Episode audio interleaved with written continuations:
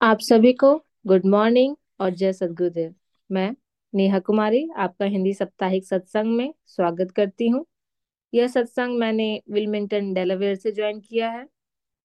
आजकल के जीवन में हम अपने शारीरिक, मानसिक एवं सामाजिक जरूरतों और जिम्मेदारियों में पूरी तरह से व्यस्त हो चुके हैं। इस व्यस्तता में एक ज़रूरी चीज़ हम भूल गए हैं। वह है हमारी आत्मिक ज़रूरत।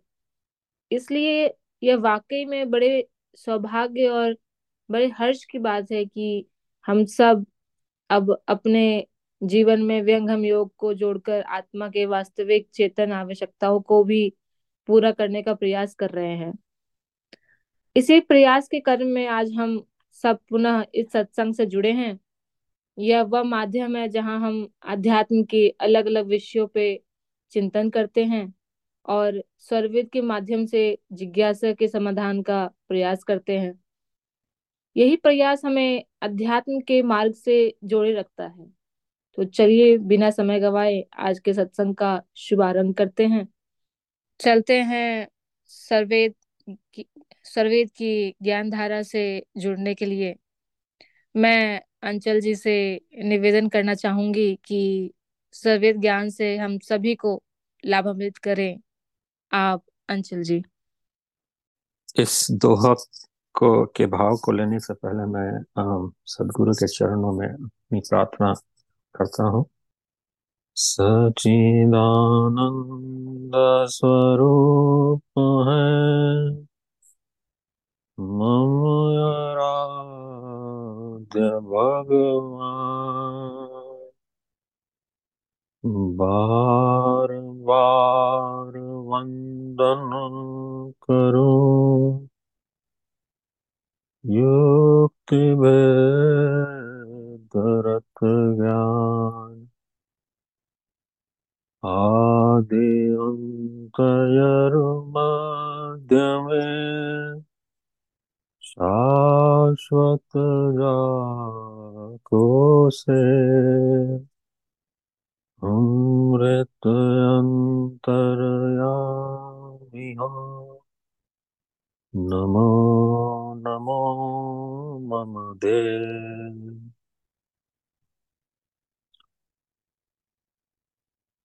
परम वंदनीय पल पल स्मरणीय सदगुरु के चरणों में और समस्त आचार्य परिवार के चरणों में कोटि कोटि नमन। आज यहाँ पर जुड़े आप सभी को भी जय सदगुरुदेव और प्रणाम। हम हर वीक एक एक दोहा को लेते हैं और उसमें अपने भावों को रखते हैं। तो इस दोहे को लेने के पहले मैं किसी से आग्रह करता हूँ कि वो इस दोहे को पढ़े और उसके भावार्थ को भी पढ़े। आ, कोई भी आप इस दोहे को पढ़ सकते हैं। जय सदगुरुदेव शुभ भावना संत की जग हितकारी होय। सदगुरु प्रेम प्रसन्नता, शिष्य हित मंगल सोय। संत की शुभ भावना संसार के लिए कल्याणप्रद होती है, एवं सदगुरुदेव की प्रसन्नता एवं उनके, उनका प्रेम शिष्य के लिए हितकारी एवं आनंददायी होता है। जय सदगुरुदेव तो इसमें अपना भाव रखने के पहले मैं आप सबसे भी निवेदन करूँगा कि आप भी अपने इस दोहे पर अपने विचार को रखें। इसमें दो वर्ड बहुत ही इंपॉर्टेंट आया है, वो है संत और सदगुरु। संत कौन है, सदगुरु कौन है, इस पर भी थोड़ा हम विचार करेंगे। वेदों में ज्ञान का जो बीज मंत्र है, उनको सिर्फ़ हम पढ़कर, उनको सिर्फ़ हम शब्दार्थ और उसकी बौद्धिक व्याख्या करके जो उसका मूल मंत्र है, उसको जानना संभव नहीं है। उसके लिए सदगुरु की कृपा से ही और सदगुरु के द्वारा बताए गए साधन अभ्यास को भी जानना आवश्यक है। अथर्ववेद में एक श्लोक आता है जो कि संत प्रवर जी ने एक दिव्यवाणी में कहा था अंति संतम न जहांति संतम न पश्यति देवश्य पश्य काव्याम न ममार न जीरियति। इसका मतलब क्या होता है? इसका मतलब यह है कि उस संत की ज्ञान शक्ति को देखो। ज, ज, जिस संत को न त्याग सकता है न देखता है वह संत न मरता है, न बूढ़ा होता है। वह जन्म मरण से रहित संत आदि गुरु के रूप में जाने जाते हैं। इस तरह से जो जन्म मरण से रहित है, जो सृष्टि और प्रलय में भी एक समान रहता है, जो इस पृथ्वी, अंतरिक्ष और देव, इन तीनों मंडलों में स्वतंत्र भ्रमण करते हैं और जो सृष्टि के आदि में ही प्रकट होकर इस विद्या का, इस ब्रह्म विद्या का, इस भंगम योग का ज्ञान को बताते हैं, उन्हें ही हम वैदिक भाषा में संत कहते हैं। इस अजर अमर मानव पुरुष को ही अजगुरु कहा गया है। स्वामी जी ने इन्हें हमारे स्वर्वेद ग्रंथ में नित्यनादि सदगुरु के आदि गुरु के नाम से भी बताया है। इन्हें ही वेदों में जो नित्य नादि सदगुरु हैं, जो अमर मानव पुरुष हैं, इन्हें ही वेदों में संत कहा गया है। आदि गुरु के कृपा के बिना, इनके कृपा के बिना ब्रह्म विद्या का प्रकाश प्राप्त नहीं होता है और न साधक में ब्रह्म विद्या की ज्ञान धारा प्रभावित होती है। परम पिता परमेश्वर को प्राप्ति के लिए इनकी आवश्यकता, इनकी ज़रूरत, इनके बताए हुए मार्गदर्शन की, के बिना हम उस परम पिता परमेश्वर तक नहीं पहुँच सकते हैं। स्वामी जी ने सर्वेद में इन्हीं नित्यनादि सदगुरुदेव के बारे में सर्वेद में लिखे हैं कि, है समीप देखे नहीं वह देखे सबको जरा मृत्यु नहीं ताही में, कह पंडित वह कोय वह नित्य वह नित्य अविनाशी, वह नित्य सदगुरु दे। उस अविनाशी सतपुरुष सतपुरुष को समीप भी है, लेकिन कोई देखता नहीं है, परंतु वह सबको देखता है। वृद्धावस्था और मृत्यु उसमें नहीं होती। जरा मृत्यु नहीं ताही में कह पंडित को मीन्स प्रकृति और आत्मा के तत्व भेद को जानने वाले विद्वान से स्वामी जी पूछ रहे हैं कि यह बताएँ कि वह पुरुष कौन है? जरा मृत्यु ताही नहीं के कह पंडित वह को इसी श्रृंखला में एक और दोहे में आ, स्वामी जी नित्यनादि सदगुरुदेव के बारे में पूछते हैं फिर से। शुद्ध, बुद्ध, निर्बद्ध है।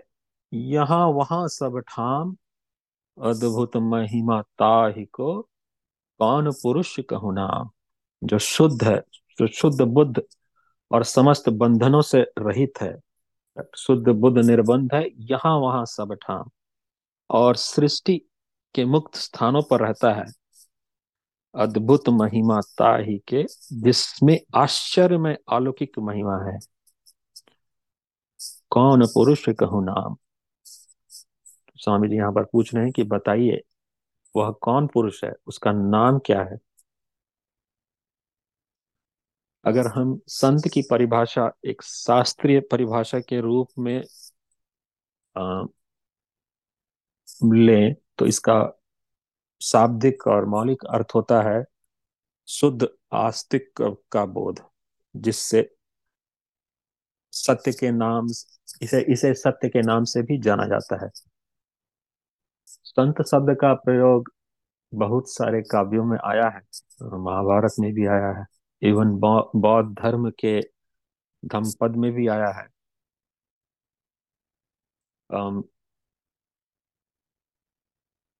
संतों संतों के शब्द और संत के शब्द की प्रयोग जो है संत वाणियों में भी सुनने को आता है। हम जैसे संत के नाम को जानते हैं, उन सभी संतों ने उस संत की महिमा गाई है। जैसे संत कबीर हुए, संत ज्ञानेश्वर है संत तुलसीदास, इन्होंने उस संत की, नित्यनादि सदगुरु देव की महिमा को गाया है। जिस तरह संत शब्द वैदिक काल में उस महान सदगुरु, उस नित्यनादि सदगुरु का प्रतीक था, वो बाद में महान आत्माओं के लिए यूज़ होने लगा।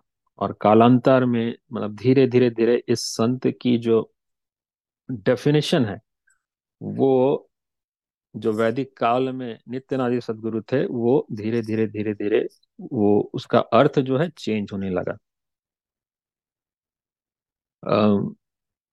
सभी फिर ऐसा हुआ कि संत सब जो है, सभी साधु स्वभाव के, जो सत्य, जो सात्विक स्वभाव के व्यक्तियों के लिए भी ये प्रयोग में आने लगा। आज भी हम किसी भी श्रद्धा सद व्यक्ति के लिए, किसी सत्यवादी को, किसी सदाचारी को हम संत के नाम से ही जानते हैं। मगर ये सब संत शब्द जो है, इसका सामान्य अर्थ है। कह लें कि ये लोकमानस से उपजा हुआ एक भाव है। वस्तुता यही आज संत और एक, अगर हम कहें कि जो सज्जन पुरुष हैं, वो दोनों काइंड ऑफ़ पर्यायवाची बन गए हैं। संत गोस्वामी तुलसीदास जी ने अपने रचित रामायण में भी संत संत के डेफिनेशन को दिया था और उन्होंने कलयुग में संत के डेफिनेशन को दिया था। मार्ग सोई जा कहूँ जोई भावा, पंडित सोई जो गाल बजावा, मिथ्यारम दम रत जोई, ता कहूँ संत कहा सब सोई। मार्ग सोई जो कहूँ जोई भावा मीन्स जो अच्छा लग जाए वही मार्ग है। पंडित सोई जो गाल बजावा, जो मीन्स, जो डींग मारता है, जो आंकता है, आज की डेट में वही पंडित है।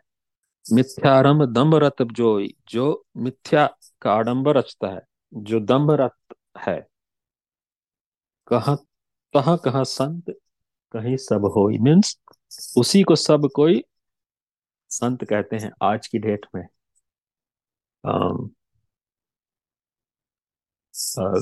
एक एक और दोहे में तुलसीदास जी कहते हैं, कलिमल ग्रसे धर्म सब लुप्त गए सद ग्रंथ, दब ही नीज मति कल्प करी प्रगट किए बहुपंथ कलयुग में इसका मतलब है कि कलिमल ग्रसे धर्म, कलयुग के पापों में सब धर्म को ग्रस लिया है।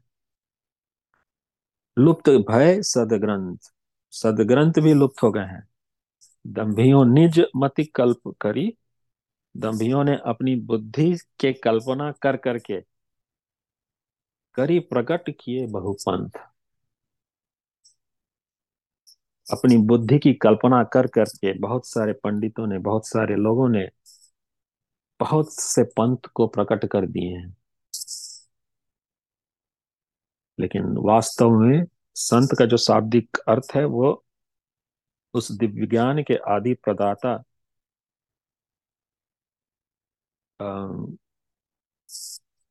के सदगुरु, नित्यनादि सदगुरु के लिए वैदिक काल में यूज़ हुआ था, लेकिन जो धीरे धीरे धीरे इसका सामान्य अर्थ करते करते हम जो है अभी एक सामान्य श्रेष्ठ आत्मा के लिए भी कहने लगे हैं। इन सब कुरुतियों को दूर करने के लिए स्वामी जी ने हम सब के लिए सौरवेद नामक सदग्रंथ की रचना की और उस जन कल्याण के लिए हमें उस स्वर्वेद का, हमें हमें स्वर्वेद को उन्होंने दिया। यह ग्रंथ जो है अनुभव पर आधारित है। इस दोहे के प्रथम लाइन में शुभ भावना संत की जग हितकारी होए यहाँ पर स्वामी जी कह रहे हैं जग हितकारी होए मतलब जग के लिए क्या हितकारी है? तो अगर यहाँ पर देखा जाए तो जितने भी सदग्रंथ हैं तुलसीदास जी कह रहे हैं कि वो लुप्त हो गए हैं। या तो उनका मीनिंग चेंज हो गया है या तो सब लोग अपने अपने ढंग से अपने अपने आम, आम, मन से आम, जो उन्हें अच्छा लग रहा है वो उन, उनको, वो उस ओर बढ़ रहे हैं। इन सब कुरीतियों को दूर करने के लिए स्वामी जी ने सदग्रंथ का सदग्रंथ की रचना की और ब्रह्म विद्या के प्रचार के लिए आगे बढ़े। स्वामी जी सर्वेद में हमें बतलाते हैं कि मम सदगुरु आदेश है, सत्य करो उपदेश, भला बुरा जग मान ही संत चले निज देश। यहाँ पर स्वामी जी उस संत की बात कर रहे हैं। मुझे यहाँ पर वो बत, लिखना बताना चाह रहे हैं हमें कि नित्यनादि सदगुरु की आज्ञा के कारण ही इस ब्रह्म विद्या तत्व ज्ञान का अनुभव जो है आ, और इस योग साधन का करने की विधि जो है उसका उपदेश करने के लिए के लिए वो वो आगे आ रहे हैं। प्रभु प्राप्ति परमानंद की उपलब्धि करने का जो अधिकार है वो सिर्फ़ मनुष्यों को है। अधिकारी अध्यात्म की को ब्रह्म विद्या के तत्व ज्ञान का उपदेश करने के लिए स्वामी जी कह रहे हैं कि उनको नित्यनादि सदगुरु देव का आदेश मिला। तब उन्होंने इस ज्ञान को आगे बढ़ाया। वो इसमें लिख, इसमें बता रहे हैं कि इस सन्मार्ग में चलने पर अनेक कठिनाइयाँ आती हैं। इसके, इसलिए अनेक बाधाओं के होते हुए भी वे हमें समझा रहे हैं कि अपने सदगुरु भक्ति अध्यात्म पथ पर विचलित नहीं होना चाहिए। संत संसार की ओर न देखकर सदैव सदगुरु की शरण में रहकर अपने अनुभव के द्वारा आध्यात्मिक शांति को प्राप्त करते हैं। ब्रह्म विद्या के जो आचार्य होते हैं आध्यात्मिक जग, जगत के पथ प्रदर्शक होते हैं इसीलिए उन्हीं की शरण में रहकर अध्यात्म तत्व का जो बोध है और पूर्ण शांति की प्राप्ति हमें उन्हीं के शरण में रहकर करनी चाहिए।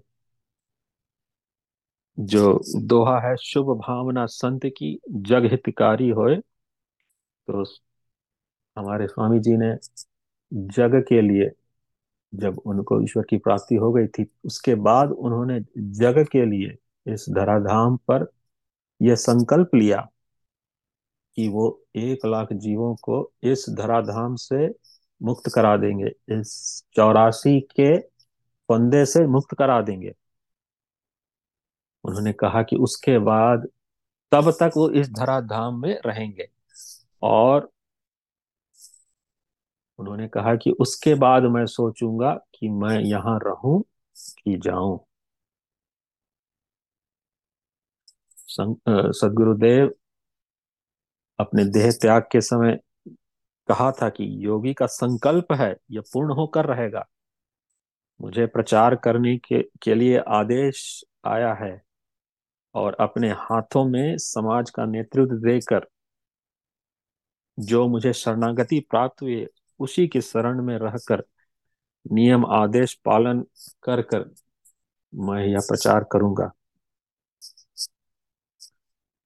इस समाज के संचालक नित्य अनादि सदगुरु हैं।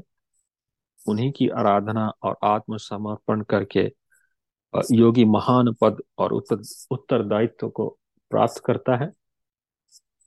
एक संस्मरण मुझे याद आ रहा है इस संदर्भ में।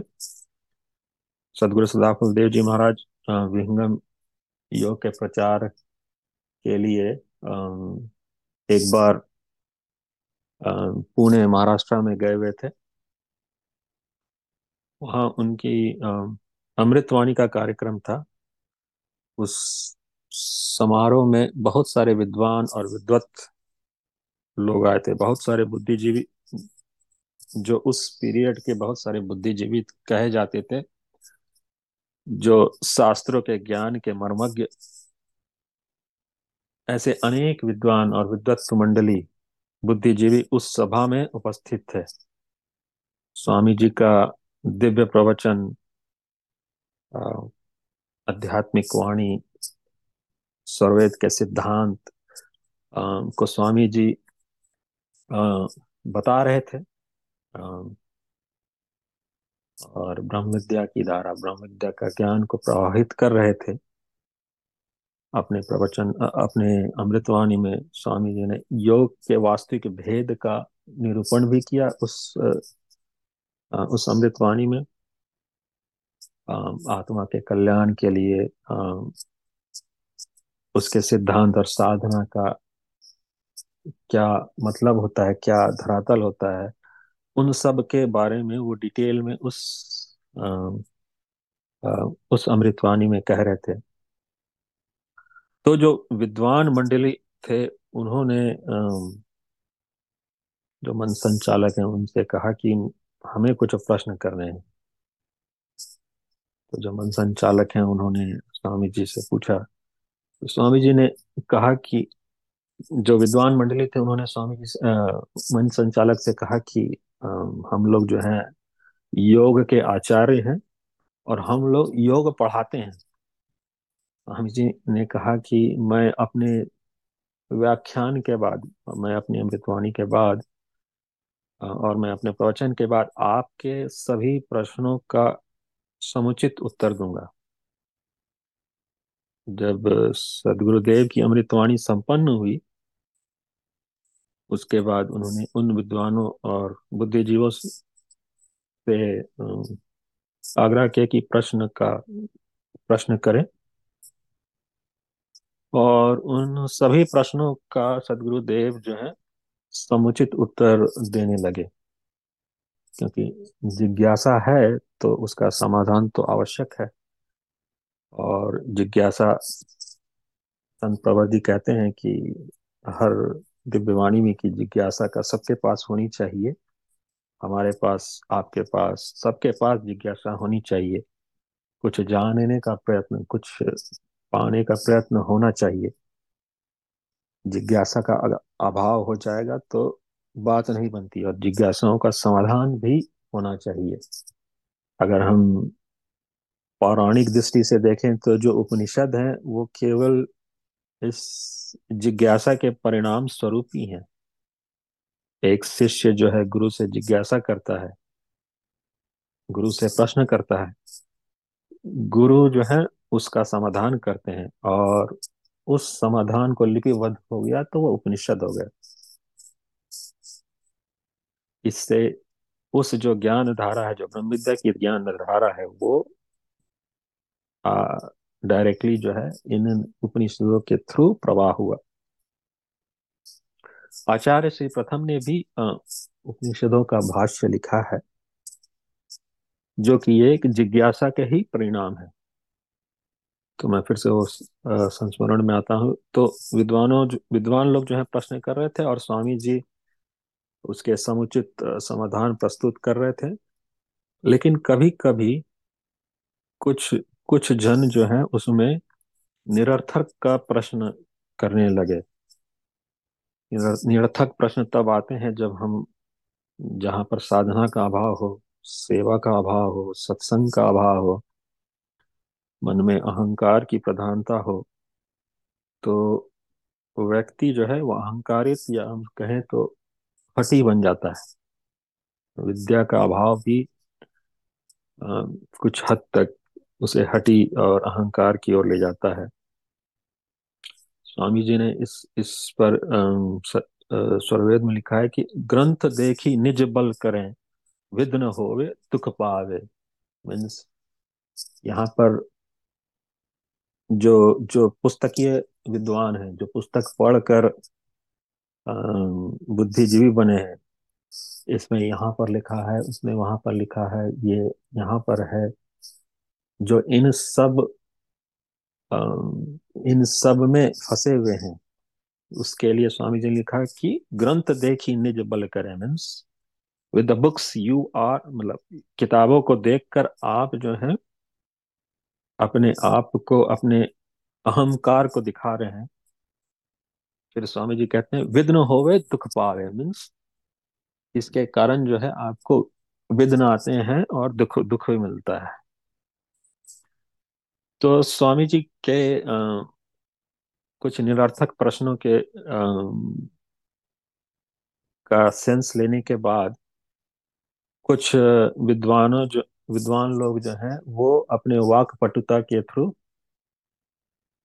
समझिए यहाँ पर कहना चाहिए कि उन्हें स्वामी जी को फंसाने की आ, कोशिश कर रहे थे कि जब स्वामी जी को उनका भाव पता चला स्वामी जी को लगा कि ये मानने वाले नहीं हैं। और तब उन्होंने अपने योग बल से देखा कि आखिर मामला क्या है? क्या इनकी जिज्ञासा रियल है कि ये कुछ और है? तो उन्हें लगा कि ये मामला दूसरा है। ये ये जितने भी बुद्धिजीवी थे, वो अपने ज्ञान के प्रभुत्व से लवालब भरे हुए थे। तब उन्हें लगा कि स्वामी जी को लगा कि इनके अहंकार को तोड़ना ही पड़ेगा। तब स्वामी जी कुछ देर के लिए मौन हो गए। उन लोगों में से किसी ने स्वामी जी से कहा कि यदि आप उत्तर नहीं दे सकते हैं तो कोई बात नहीं, हम लोग जाते हैं। एक आदमी को उठकर देखकर, बाकी सभी भी उठकर जाने लगे। तो उसी समय स्वामी जी ने एक शक्ति का प्रयोग किया और एक बार, एक साथ बहुत जोरदार कंप सब में हुआ और वे सभी गिर गए और कहिए तो धाराशाही हो गए। किसी तरह उठकर वह पुनः जाना चाहते थे, लेकिन फिर जैसे ही उठे, फिर से उनकी स्थिति वैसे ही हो गई। वहाँ पर जितने भी निरर्थक प्रश्न करने वाले थे, वे सभी की सभी मूर्छित हो गए। तब स्वामी जी ने कहा कि मैं इन सबको 24 घंटे तक ऐसी स्थिति में रखूँगा। स्वामी जी उनके अहंकार को नाश कर, करना चाहते थे और नाश कर दिए। अन्य जो विहंगम्य के साधक थे और अनुयायी थे। उन्होंने उसके बाद, ये देखने के बाद स्वामी जी से प्रार्थना की कि स्वामी जी, इन सबको क्षमा करें, ये आपको नहीं जानते हैं। ये आपकी शक्ति को नहीं जानते हैं, आपके सामर्थ्य को नहीं जानते हैं। आप कृपा करके इनकी मूर्छा को बंद कर दीजिए। और उन्हें आज़ाद कर दीजिए। सदगुरु तो दया के सागर हैं, सदगुरु करुणा के सागर हैं। उन्होंने पल में इन सभी को, इन सभी की मूर्छा भंग की और सभी को आज़ाद किया। इन सभी बुद्धिजीवों ने जो अपनी विद्वत्ता दिखा रहे थे पुस्तकीय ज्ञान के द्वारा सदगुरु से क्षमा मांगते हैं और उनसे बताए हुए साधन मार्ग पर चलने का, प्रयास करने का संकल्प लेते हैं। तो यहाँ पर इस संस्मरण में स्वामी जी टुक ए ड्रास्टिक एक्शन की और वो एक्शन लेने के बाद सभी बुद्धिजीवी जो है अपने अहंकार को छोड़कर उस ब्रह्म विद्या के पथ पर, उस ब्रह्म की प्राप्ति के लिए प्रयास करने लगे। दूसरा लाइन दोहे का है, सदगुरु प्रेम प्रसन्नता, शिष्य हित मंग, मंगल सोए तो यहाँ पर है सदगुरु की प्रेम प्रसन्नता मतलब सदगुरु का प्रेम और प्रसन्नता। सदगुरु का प्रेम और प्रसन्नता, यहाँ पर प्रश्न आता है कि सदगुरु की प्रेम और प्रसन्नता कब मिलेगी, कैसे मिलेगी? जो सत्य के पथ पर चलता है जो साधक होता है, जो संत होता है वही, जो संत है, वही सत्य के पथ पर चलता है। सदगुरु इसीलिए कहते हैं, सत्य संत की चाल है वह आकाश का खेल। दूर संत पद यहीं से दुर्लभ अभिगति मेल। जो सत्य मार्ग का पथिक है, जो सत्य मार्ग का साधक होता है, संत होता है, जो श्रेष्ठ जन है वह सत्य के पथ पर चलते हैं और सत्य घटित होता रहता है। जब मन वचन कर्म में एक रूपता होती है, सत्य का मामला तब बनता है। जब मन वचन कर्म में एक रूपता होगी, तब वह सत्य चरितार्थ होगा। यही सत्य स्वरूप है। जब हमारी रहनी, गहनी और करनी जब सत्य में होती है या मन, वचन, कर्म से एक होना, यही सत्य का लक्षण है। इसका मतलब और अगर समझें तो भीतर में वही और बाहर में भी वही। और जो हम क्रिया कर रहे हैं, वो भी वही। मन, वचन, कर्म में समानता जब रहता है तब सत्य घटित होता है। ऐसा नहीं है कि अंदर में कुछ और है और बाहर कुछ और। तो फिर वो संभव नहीं है। संत प्रवर के दिव्यवाणी में एक जिज्ञासा आई थी कि आज के युग में मन वचन और कर्म, ये तीनों में समानता संभव नहीं है। अगर हम अपना सॉफ्टवेयर इंजीनियरिंग में भी देखें जो लोग आईटी में काम करते हैं तो मन, वचन और कर्म ये तीनों में समानता वहाँ पर भी कभी कभी नहीं होती है। तो संत प्रवर जी ने उस जिज्ञासा के उस जिज्ञासा के रूप में उत्तर दिया कि जो सेवा से दूर है, सत्संग से दूर है, जो साधना से दूर है उसके लिए ये कदापि संभव नहीं है। और कहिए तो वो कभी संभव नहीं है। जो मन वचन कर्म में समानता है, वही तो सत्य का लक्षण है। जिस तरह की वाणी, उसी तरह का व्यवहार, उसी तरह का चिंतन हो, हमारी वाणी हमारे तरफ़ शुभ हो, हमारा चिंतन भी उसी रूप में श्रेष्ठ हो, पवित्र हो श्रेष्ठ साधकों का यही लक्षण है जिनकी रहनी गहनी और करनी में एक रूपता हो। और इन सबको एक रूपता में लाने वाला है वो है सेवा सत्संग और साधना। जो इनसे दूर है आ, उसके लिए संभव नहीं है लेकिन जो इन तीनों में लगा हुआ है उस उसमें यह संभावना है। यज्ञ करते हैं, यज्ञ में एक आता है, तन्मय मन शिव संकल्प संकल्प अस्तु। जो मन है वह हम यहाँ पर यज्ञ के द्वारा कहें कि वह जो मन है वह शुभ संकल्प वाला हो जाता है और उसकी वाणी भी जो है, श्रेष्ठ हो जाती है। उसकी क्रिया भी श्रेष्ठ हो जाती है। तो उसके लिए सत्संग, सेवा सत्संग और साधना का आधार के बिना ये तीनों संभव नहीं है। सत्य का आचरण अत्यंत ही आवश्यक है, जो कि हमारे हमारे आत्मा को स्वच्छ और पवित्र बनाता है, हमारे भाव को शुद्ध करता है। इस तरह का प्रयत्न हमें करना चाहिए। संतों ने कहा है मनुष्य कम वचस्य कम कर्मेश कम महात्मना। मतलब जो मन से, वचन से कर्म से प्रतिष्ठित हो गया है। वो लक्षण क्या है? वह लक्षण महात्मा के लक्षण है। वही महात्मा कहलाने योग्य है। स्वामी जी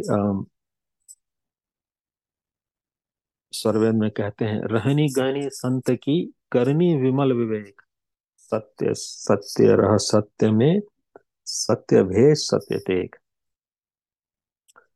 इस दोहे में स्वामी जी हमें बतला रहे हैं कि जो भी आध्यात्मिक पथिक हैं, जो भी अध्यात्म की ओर बढ़ रहे हैं, उनको पवित्र होने का उपदेश कर रहे हैं।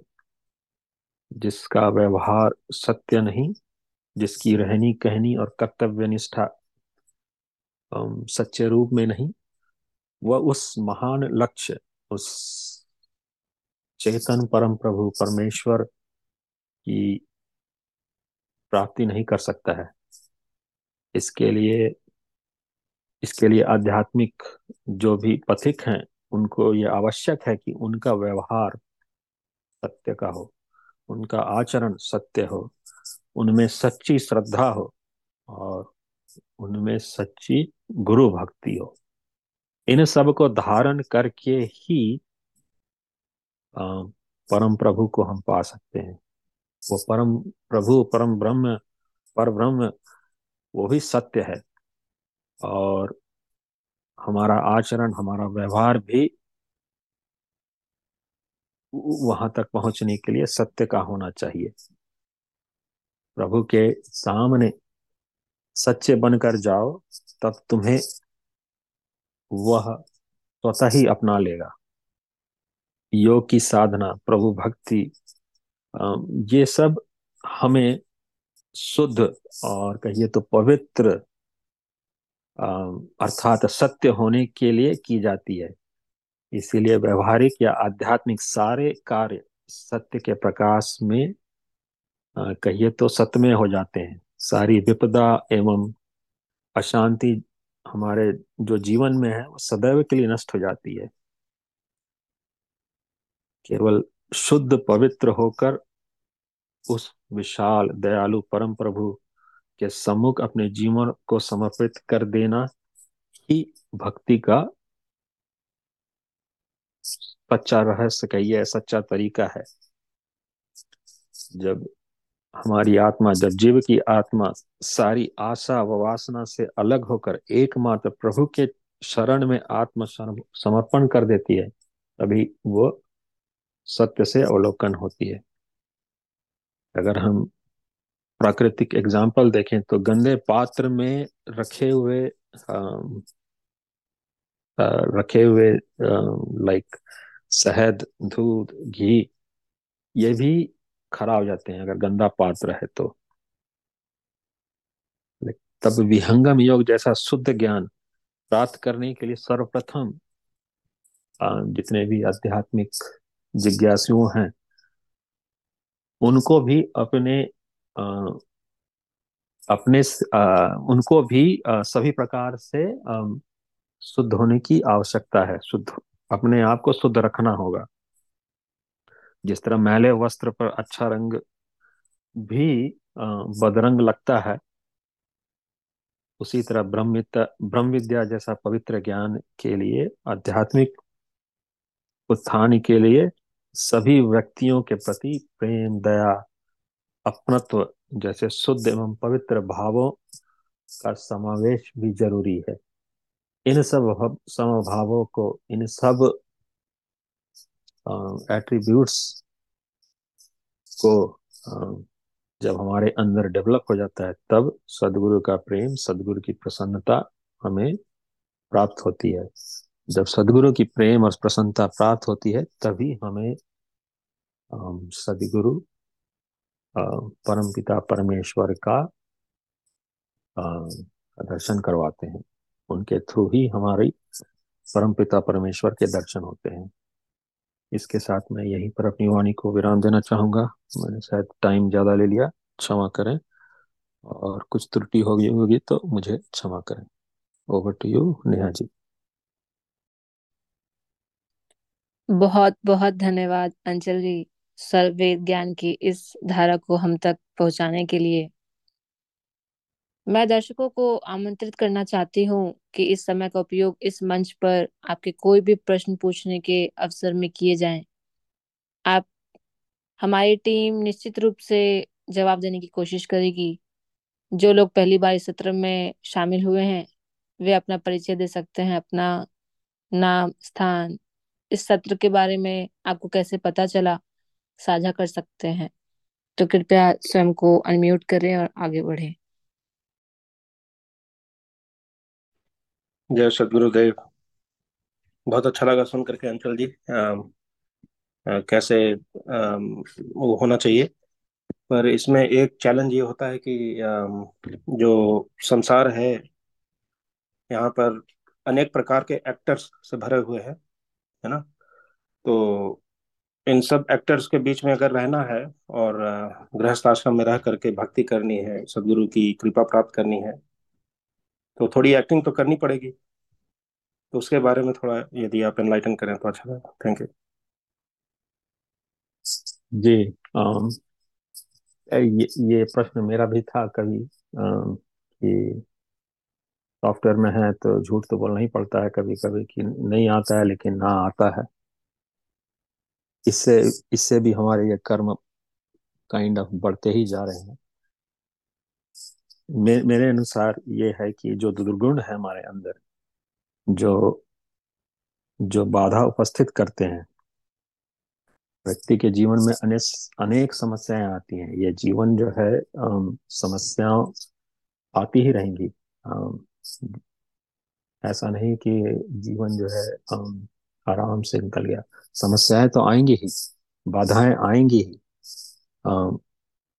इसीलिए इवन अगर हम, जो मैंने प्रथम सर्वे दोहा बोला था, जिसमें जिसमें सदगुरु देव ने नित्यनादि सदगुरुदेव के आज्ञा के अनुसार मम सदगुरु आदेश है सत्य करो उपदेश। भला बुरा जग मान ही संत चले निज देश। यहाँ पर उन्होंने आ, कहा कि भला बुरा तो जग कहने वाला है ही आलोचनाएँ तो होंगी ही ऐसा नहीं है कि आलोचनाएँ नहीं होंगी। संत पवार जी का एक दिव्यवाणी याद आता है जिसमें उन्होंने कहा था कि आलोचनाएँ भी दो प्रकार की होती हैं। एक आलोचनाएँ जो हैं वो संदेश मूलक है। उस आलोचना को उस आलोचना को प्राप्त करने के लिए हमें हमेशा तत्पर रहना चाहिए। आ, क्योंकि वह आलोचना में हमारा विकास छिपा है। हमारा हमारा उन्नति छिपी है उस आलोचना में। उस आलोचना में हमारा उत्थान है। यह आलोचना जो है संदेश मूलक आलोचना है। और हमें उसको स्वीकार करने के लिए हर समय तत्पर रहना चाहिए। We should all the time be ready to accept those things दूसरी आलोचनाएँ जो होती हैं वे द्वेष मूलक मीन्स इट इज़ जिसमें द्वेष छिपा हो करेक्ट uh, जिसमें घृणा छिपी हो उसमें अहंकार छिपा हो जो द्वेष मूलक आलोचना है उससे घबराना नहीं चाहिए। किसी भी व्यक्ति को इस द्वेष मूलक आलोचना से घबराना नहीं चाहिए। और अपने सत्य के पथ पर, अपने न्याय के पथ पर, अपने विद्या और ज्ञान के पथ पर चलते रहना चाहिए। इस पद, संत जी संत प्रवर जी उसमें यही बताने की कोशिश कर रहे हैं कि ये समस्याएँ तो आती ही रहेंगी। सदगुरुदेव भगवान जो है विश्व प्रचार का उनका संकल्प था। एक लाख जीवों को छुड़ाने का संकल्प था। उनके प्रचार में भी बहुत सारी बाधाएँ आई हैं, लेकिन संत वही है जो इन सब बाधाओं से दूर, इन सभी आलोचनाओं से घबराता नहीं है।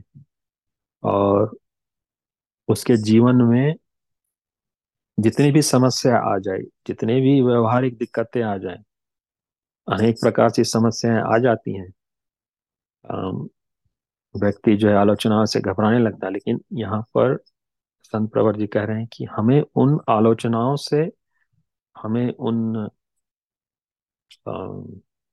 से घबराना नहीं है, हमें उन उन, उनसे घबराना नहीं है और अपने अंदर जो दुर्गुण है जो बाधा उपस्थित करते हैं और जो दुर्गुण है उसको हटाने की चिंतन करें ना कि किसने क्या कहा किसने क्या कहा जिससे उस पर ध्यान ना देकर अपने दुर्गुण के की ओर ध्यान दें कि इन दुर्गुणों को मैं आ, कैसे आ, कैसे क्लीन करूँ कैसे इन दुर्गुणों से दूर हो। आप देखेंगे कि जब आपको कोई चीज़ अच्छी नहीं लगी तो वो चीज़ आपको फिर से हिट करती है next time again and then देखिए, अगर आपने उस दुर्गुण को ठीक नहीं किया तो वो फिर से आप उसी स्टेट में चले जाते हैं। तो इसीलिए जैसे संत प्रवर जी ने कहा कि जो आलोचनाएँ हैं दो तरह के तो आप प्रथम आलोचना जो जो कि आपके आपके आपके विकास के लिए है, उन आलोचनाओं को ग्रहण करें, क्योंकि उन आलोचनाओं को ग्रहण करने के बाद आपके अंदर के जो दुर्गुण है, वो दूर होंगे। तो इस पर मैं यही इतना ही कह सकता हूँ। और कोई अपने विचार रखना चाहे तो ज़रूर रखें। जी बहुत बहुत धन्यवाद अंचल भैया और निरंजन जी आ, मैं भी दो शब्द इस पे रखना चाहूँगा। वैसे तो अंचल भैया ने पूरी तरीके से इसको स्पष्ट कर दिया कि जब इन्होंने कहा कि संत प्रवर ने जैसा बतलाया जब उनसे प्रश्न किया गया जिज्ञासा हुई कि मन वचन और कर्म से रहना संभव नहीं है एक रहना संभव नहीं है और उन्होंने कहा कि जो सेवा साधना सत्संग में लगा हुआ है, वही यह कर सकता है। तो जब अभी निरंजन जी ने यह प्रश्न किया तो मैं भी इस पर विचार कर रहा था कि आज का जो समाज है, आज की जो स्थिति है इसमें यह कैसे संभव है कि आप उसमें, उस स्थिति में रह रह पाए, जब आपके आसपास का वातावरण ऐसा हो? तो इसी चिंतन के क्रम में एक भाव आया कि कब ऐसा नहीं था। और जैसा कि निरंजन जी अक्सर गीता का स्वाध्याय करते हैं, उनके अलग अलग श्लोकों पर चर्चा करते हैं तो मेरा ध्यान बरबस उसी महाभारत काल में चला गया और दो उदाहरण पर चला गया। यदि आप देखें महाभारत काल को तो दो सबसे बड़े कूटनीतिज्ञ जो थे एक थे शकुनी और दूसरे थे श्री कृष्ण तो जो दोनों थे, दोनों के वचन और कर्म जो होते थे वह एकदम भिन्न होते थे। अगर आप बहुत सारे घटनाओं को देखें तो वो क्या कहना चाह रहे हैं और क्या होने वाला है, इसकी, था ले पाना बहुत मुश्किल था लोगों के लिए। लेकिन अंतर क्या था? अगर हम योगी राज कृष्ण को लें तो वह सत्ता है जो अध्यात्म के पथ पर आरूढ़ है। और अगर हम शकुनी को देखें तो वह व्यक्ति है जो संसारिकता में लिप्त है। तो अंतर क्या था? तो मेरे विचार से अंतर है आपकी मनोस्थिति की। भगवान कृष्ण ने हमें यह सिखलाया कि युद्ध से भागना नहीं है, जो यह हमें डे टू डे का जो हमारा लाइफ है, जो हम सिचुएशंस को फेस करते हैं, अपने ऑफ़िस में करें डे टू डे लाइफ में करें तो सेम सिचुएशन या उससे कह लीजिए तो बुरा सिचुएशन भगवान कृष्ण ने भी फेस किया अपने समय में, अपने कार्य क्षेत्र में। तो उन्होंने जो मेरी समझ है वह यह है कि अध्यात्म हमें जीवन जीने की कला सिखाता है। वह हमें युद्ध से समस्याओं से स्थिति से भागना नहीं बल्कि उससे कुशलता पूर्वक लड़ना सिखाता है। कैसे सिखाता है? तो हमारे स्तर को बढ़ा देता है। पहले का स्तर क्या होता है हमारा? पहले का स्तर होता है राग और द्वेष से भरा हुआ या यह, कह लें कि हमारे जो डिसीजंस हैं, वह राग और द्वेष के माध्यम से बायस्ड होते हैं।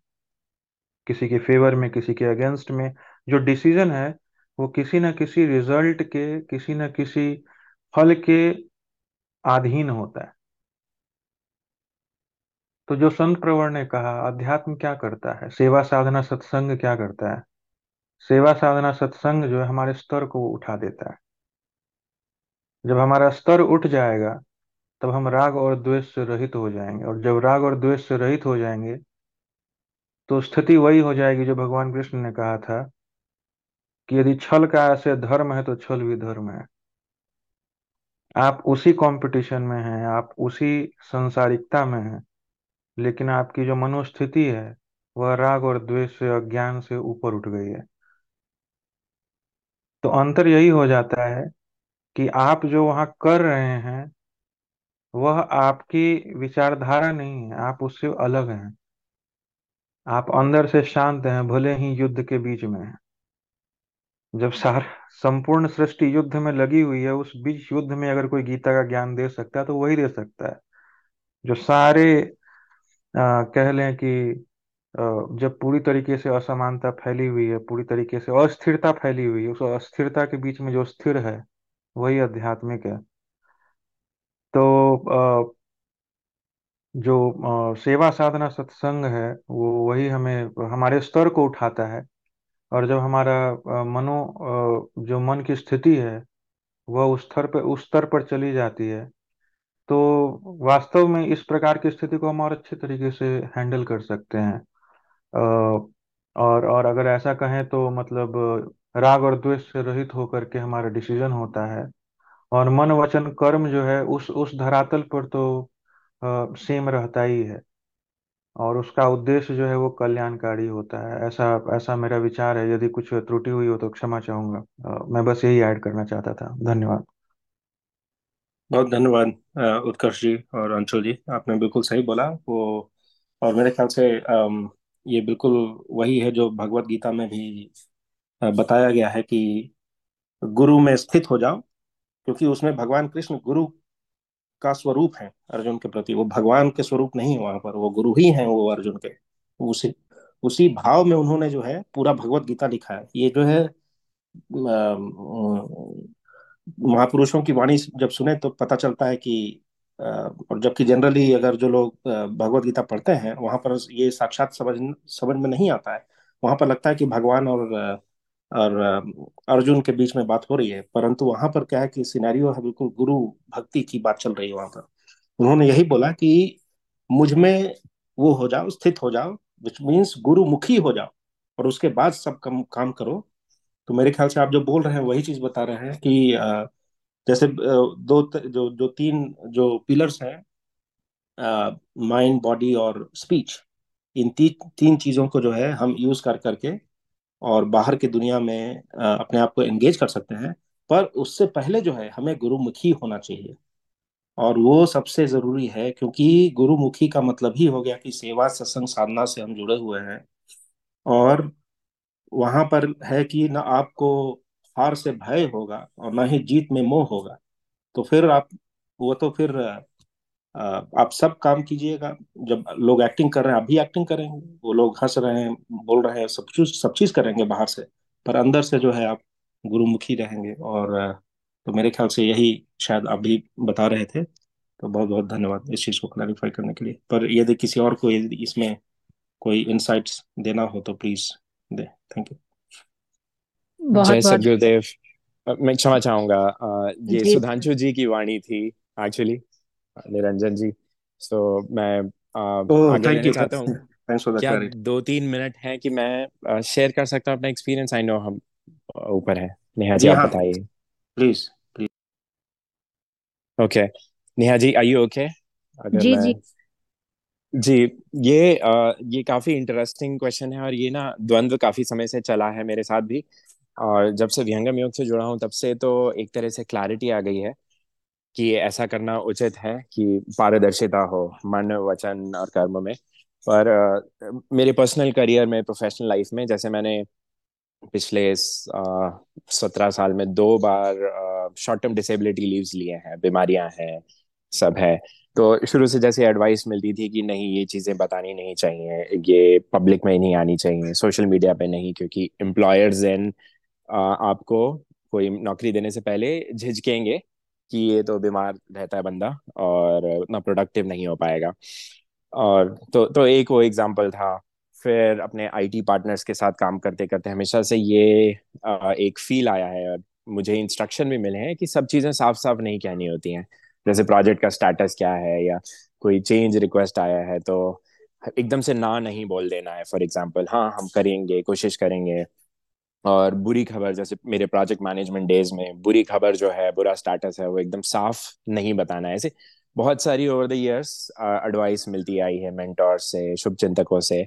तो मैंने ये एडवाइस मानी नहीं है कभी और मैं काफ़ी वोकल रहा हूँ। जब भी कहीं भी बात होती है मेरे कॉलीग्स को सबको पता ही होता है डिटेल्स कि मैं कब बीमार हूँ कब मैंने सिक लीव ली जो काफ़ी फ्रिक्वेंटली लेनी पड़ती है अभी भी अनएक्सपेक्टेड uh, तो थैंकफुली नॉट डिसेबिलिटी पर इसका मैं आपको इफ़ेक्ट बताता हूँ क्या हुआ है। इसका इफ़ेक्ट ये हुआ है कि Uh, मेरे जिनके साथ भी मैं काम करता हूँ ना उनको ये पता होता है कि मैं जो बोल रहा हूँ वही मेरे मन में है। मेरा कोई हिडन एजेंडा नहीं है। कोई आ, कोई और इम्पोर्टेंट uh, वो नहीं है मिशन नहीं है। जब मैं उनसे इंटरेक्ट करता हूँ जब मैं उनके साथ में ट्रांजैक्ट करता हूँ किसी प्रोजेक्ट में किसी काम में तो इससे फलस्वरूप मुझे तीन बार हायर री हायर किया गया है नई नौकरियों में मेरे पिछले मैनेजर्स के द्वारा ही। तो दो दो अब इनफैक्ट मेरी अभी अभी की जो नौकरी है वो सबसे पहली कॉलीग जिसके सामने मैंने 2010 11 में शॉर्ट टर्म डिसेबिलिटी ली थी, उन्होंने मुझे यहाँ पे एलिवेंस हेल्थ में हायर किया एट डायरेक्टर लेवल तो which is a very high responsibility तो इसके अलावा और प्रैक्टिकलिटी से मैं बताऊँ तो अभी सिचुएशन ये है कि आ, मुझे रिक्वेस्ट किया जाता है कई बार कि मैं लेसन लर्नड एक्सरसाइजेस कराऊं। क्योंकि मुझे देखा जाता है एक ट्रांसपेरेंट पार्टी एक अनअलाइड पार्टी जो uh, कोशिश करेगा सबके हित में ही काम करने की और फैक्चुअली काम करने की। तो it's an honour I get asked about this और मुझे डायरेक्टिव ये दिए जाते हैं कि हमें इस टीम से भी रिश्ता नाता बनाना है। तो मुझे एक डिप्लोमेटिक एम्बेसडर की कई बार रिस्पॉन्सिबिलिटी मिलती है कि मेरा काम नहीं चल रहा है एक लीडर के साथ, एक स्टाफ वीपी हैं आईटी के। मेरा कोई लेना देना नहीं है उनसे क्योंकि अभी कोई एक्टिव प्रोजेक्ट नहीं है। पर फिर भी मैं हर हफ़्ते पंद्रह मिनट का वन ऑन वन उनके साथ रखता हूँ। जस्ट ये जानने के लिए कि उनको कोई दिक्कतें तो नहीं हो रही हमारे टीम के साथ, हमारे ऑर्गेनाइजेशन के साथ, बिज़नेस के साथ, कि कोई भी हिडन एजेंड वो हो, ग्रज हो, कोई रिस्क हो, वो मुझे बता सके और मैं सोशलाइज करके उनकी, उनको समाधान की एटलीस्ट तैयारी करा सकूँ। मैं समाधान नहीं दे सकता हूँ, मेरी पावर नहीं है इतनी।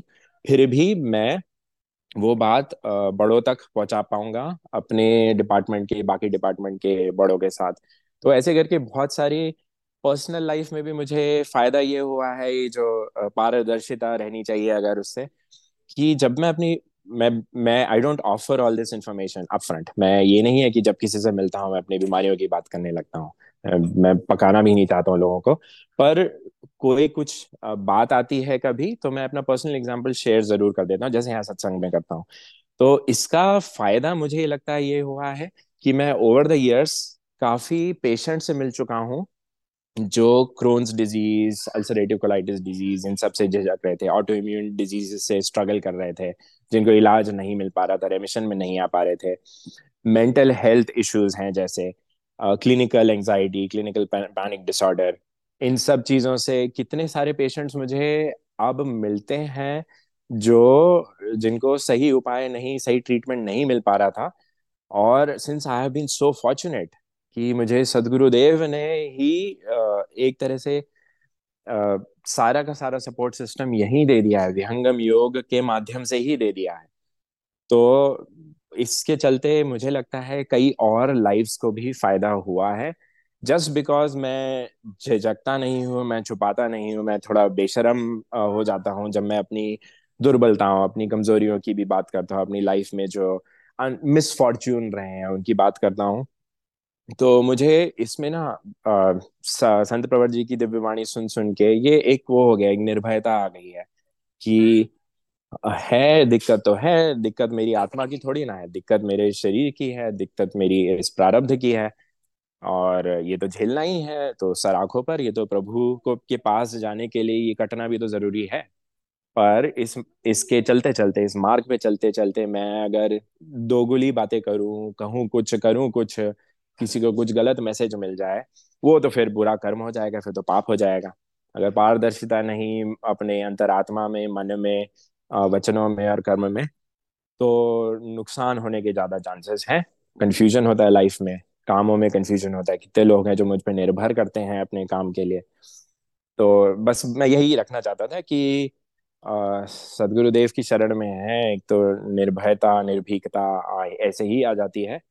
और एटलीस्ट आप लोग देखे होंगे या नहीं, पर मेरा पर्सनल एक्सपीरियंस यही रहा है कि कोई दिक्कत नहीं होती। व्यवहारिकता ज़रूरी है डिप्लोमेसी भी ज़रूरी है रिस्पेक्टफुलनेस भी ज़रूरी है। पर छुपाना की छुपाने की ज़रूरत नहीं होती जहाँ ज़रूरत है प्रत्यक्ष करने की कुछ बात। जय सतगुरुदेव। बहुत बहुत धन्यवाद। राहुल जी थे ना आप? राहुल जी? उत्कर्ष। जी मैं उत्कर्ष हूँ। अच्छा उत्कर्ष जी अच्छा अच्छा अच्छा। आप लोग लगता है सब एक जगह पर बैठ करके एक ही डायलॉग यूज़ कर रहे तो नाम नहीं पता चल पा रहा है। नहीं बहुत बहुत धन्यवाद आपने इतना कुछ शेयर किया। इससे डेफिनेटली वही गुरुमुख स्थिति का मेरे ख्याल से वही अम, वही क्वालिटी हो जाता है। आप सही बोल रहे हैं और जैसे मैंने एक दो सत्संग पहले भी बताया था कि अ, जो है वो व्यक्त अव्यक्त रूप में जो है वो तो मेरे ख्याल से ये सब देखते ही रहते हैं कैसा भाव है। और उस तरह का जो है जैसे सूर्य उदय जब होता है तो फॉग क्लियर हो जाता है। तो हम सबके लाइफ में वैसे ही फॉग क्लियर होगा, यदि हम सच्चे मार्ग पर चलते रहें। और जैसा आपने बताया एक्चुअली मेरे साथ भी कुछ कुछ ऐसा कभी कभी हो जाता है। कोई हाई लेवल का बंदा है कॉर्पोरेट वीपी है, ये है, वो है, वो लोग आकर के अपने घर के बारे में बात करने लग जाते हैं। उनके घर में किसी से पट नहीं रहा है ये नहीं, इस टाइप से तो बोलते हैं, तुम अपने घर में कैसे हैंडल करते हो? तो ये मतलब वन ऑन वन में इस टाइप का डिस्कशन हो जाता है कभी कभी तो बिल्कुल आप सही बोल रहे हैं। क्योंकि सच पूछा जाए, दुख तो हर किसी के घर में है। चाहे वो वो सिर्फ़ एक्टिंग करते रह जाते हैं जीवन भर तो वो, वही सबसे बड़ा दुख ही, दुख की बात है सच पूछा जाए तो। और वो दुख चला जाए, यदि वो अध्यात्म से जुड़ जाए, और यही है जो है सबसे बड़ा ज्ञानता मुझे लगता है, जो कि बहुत ज़्यादा प्रेवलेंट बहुत बहुत धन्यवाद जी। बहुत बहुत धन्यवाद, निरंजन जी। बहुत बहुत धन्यवाद। उत्कर्ष जी आप अपने भाव को इतने अच्छे से आ, हमारे तक पहुँचाने के लिए आ, बहुत बहुत धन्यवाद। अंचल जी आपके इस सर्विस ज्ञान की धारा हमारे तक इतने ट्रांसपेरेंट रहा है हमारे कि ज़्यादा क्वेश्चन भी नहीं आ पा रहे हैं। अ, जो बाकी बीच में किसी तरीके का कंफ्यूजन रहा। सुधांशु जी और निरंजन जी और उत्कर्ष जी ने मिलके अ, सारे प्रश्न के जवाब मिल गए हैं। अ, अब हम अगले सत्र में जाते हैं। यह वॉरियर ऑफ़ द वीक है। हम सभी जानते हैं कि ध्यान करने का सबसे अच्छा मुहूर्त तीन बजे से पाँच बजे के बीच होता है। लेकिन हम में से ज़्यादातर लोग ऐसा करने में असफल रहते हैं। इसे प्रोत्साहित करने के लिए नेवी ने इस कार्यक्रम की शुरुआत की, जहाँ प्रतिभागी ब्रह्म मुहूर्त वॉरियर नामक व्हाट्सएप ग्रुप में शामिल होते हैं। प्रत्येक प्रतिभागी स्वयं ब्रह्म मुहूर्त ध्यान का अभ्यास करता है। शामिल होने के लिए कोई सत्र नहीं है। एक बार जब आप ध्यान कर लेते हैं तो आप ग्रुप में डन की स्थिति में मैसेज भेज सकते हैं। यदि आप व्हाट्सएप ग्रुप में शामिल होने के इच्छुक हैं तो कृपया हमें बताएँ। हम आपको लिंक भेज सकते हैं। इस सप्ताह के वॉरियर ऑफ़ द वीक हैं Bhagwati ji, Radha ji, Prachi ji, Yogesh ji Sherang ji, Tejinder ji, Surya ji. Inductees of the week हैं आदर्श जी, रश्मि जी,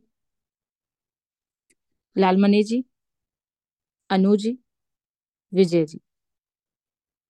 आप सभी वॉरियर्स को हमारी तरफ़ से बहुत बहुत आभार। और ऐसे ही अपने अमूल्य समय का उपयोग करते रहें। अब हम आज के सत्संग के अंतिम चरण में पहुँच गए हैं। इस चरण में हम वंदना, आरती और शांति पाठ करेंगे। गुरु वंदना के माध्यम से हम गुरु चरणों में भक्ति अर्पित करते हैं। सूर्या जी से आग्रह है कि वह वंदना के अंतिम चार लाइन सदगुरु चरणों में अर्पित करें। आप, सूर्या जी। जय सदगुरुदेव। वंदना। प्रभु प्रभु कल्प संत समाज उत्तम सर्वधर्म आचार्य है। जिमिनाध्य आश्रित सिंधु के है। विश्व पथमय कार्य है। प्रभु सत्य संत समाज तेरा आप रक्षा कीजिए।